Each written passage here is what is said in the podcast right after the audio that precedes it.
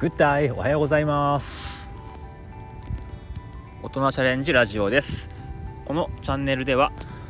子育てパパと学校の先生が笑顔で暮らせるような内容を話していくチャンネルです。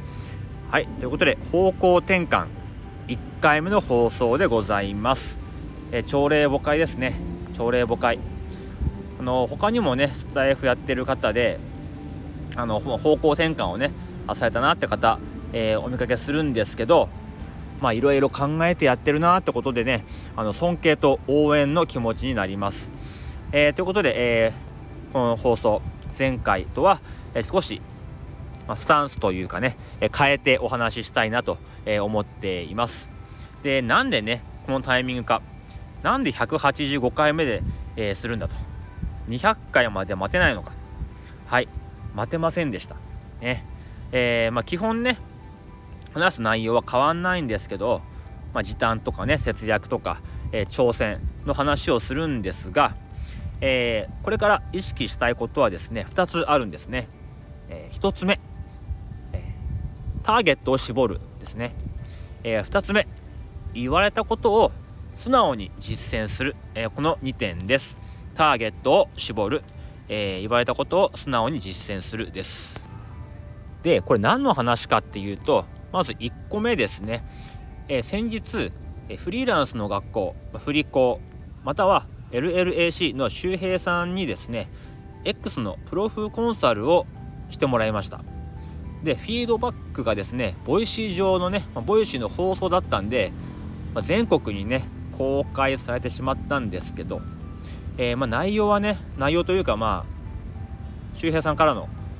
アドバイス。端的にもうズバッと言うとお前何言いたいのかわからんですね。はい、お前何言いたいのかわからんってことなんですね。まあ、あのコンサルをお願いしてからはですね、えっと、数週間後のフィードバックだったんで、まあ、依頼した時のプロフの分と、まあ、今の分はもう全然違っていたんですけど、まあ、それでもねちょっとお願いするにはひどすぎるプロフィールだったかなというふうに思うんですよね。あの今は違うんですけど、えー、いとまアットカレーランナー、いとまアットカレーランナー、あのー、ここでね、周平さんが言葉を詰まらしたんですよね。なんか、まあ、顔は見えないんですけど、周平さんが困ってるっていうのがね、もろに伝わりました。だって、初めて見た人は何のことか分かんないですよね。何ですかカレーランナーって。教えてくださいよ。何？誰？カレーランナーって誰なんですか？ねあの本当に狭い世界でしか見てなかったですよね。自分がカレーが好きだランニングが好きだってことを発信してるけどもうもちろんフォロワーさんには伝わってるけどもうそうじゃない人にとっていれば何も分かんないわけじゃないですか。でその後もですねいろいろとマラソンだとかカレーだとか資格を並べてそういう分なんですねなんかどれかが引っかかればいいっていうそういうのがもう丸分かりでで詰め込みすぎでそういうのは逆に全体をこうぼやっとさせてしまっていると。うん、でまあ教員として何かこう伝えたいことがあるのか、まあ、そういうのがま不明だと。どうしたいかが不明。でまあ教員はね稼いじゃいけないっていうのがありますしまあ、稼がずに、まあ、発信力だけをつけるっていうのはね、えー、マネタイズするよりも難しいと、えー、おっしゃっていました。まあねいろいろよくねこういうことって言われてる言葉だと思うんですけど直接自分が言われるまで、うん、やっぱ自分は気づかなかったってことかなとかいや気づいていたかもしれないんですけど、まあ、自己流を入れてしまっていたということなんですね。で次2つ目言われたことを素直にやるってことなんですけどこれね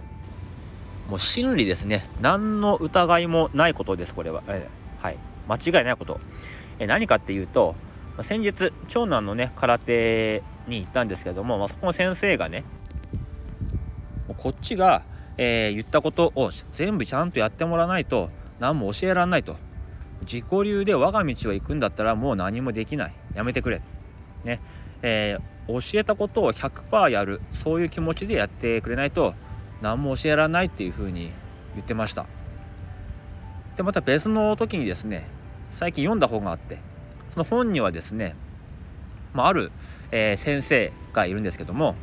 えー、私のもとによく勉強に来る人がいますが、え自分の考えをすぐに入れてしまいますと、え私が100書きなさいと言うと、え自分の考えと私の考えが少し違うからといって115書いたり、え自分はこう思うと言って95しか書かない人が、えー、いますと、えー、私が100と言ったら100書くんです。そうしていればなぜ私が100書けと言ったかを、えー、理解できます、え自己理由を出すのはそのずっと先ですと言っていました。まあ、この100とかね95っていうのが、何の数字かっていうのは、具体的には書かれていませんでしたけども100書けって言ったら100書くもうそれ以外は書かないと、それぐらいでいてくれっていう話。次はキングコング西野さんなんですけど、えー、まあ質問してくるからアドバイスしてるのに、まあ、アレンジするやつがいると。だからうまくいかないんだ。あとはカモさんですね。カモさんのセミナーでおっしゃることです。このセミナーでは私のやってることを100%真似してくださいっていうふうに言います。もうねこうなんですよ。もう何人も言ってる。その人から教わろうと思ったらその人の言った通りにまずやってみる。でもこれしかないんですよね。だから自分はもっとこうなりたいとかこういう発信をしたいんだとか思ってても、まあ、その人をね頼ってアドバイスをもらったんであればその通りにしなきゃなんないんですよ。ね。後からやっぱダメでしたって言った時に、まあ、向こうからねじゃあこれこれはこうしたんですかって聞かれていや実はここはね変えたんです。なんて言ったらもうそれだよと。原因はもうそれだよってことなんですよ。はい。えー、ってことでですねあのスタイフも X もまずは自分の言いたいこととか気持ちよりもですねターゲットを絞ってその人が得するようなことを意識していこうかなというふうに思いました。でこうターゲットを絞っちゃうと他の人がね聞いてくんないとか離れちゃうんじゃないかとか思いがちなんですけど意外とそうではないようです。だって僕だってね子育てママの話をする放送とか不動産の話をする放送。正直自分はそこのターゲットからは外れているんですけど聞いてますからね、直接関係ないことであってもこう自分のことに置き換えて参考になる話ってあると思うんでそこはあんま気にしなくていいのかなっていうふうに思いました。はい。ということでですね、えー、次の次からの大人チャレンジは、えー、ここを意識してやっていこうと思っています。ではこの辺でおいとまいたします。ではまた明日。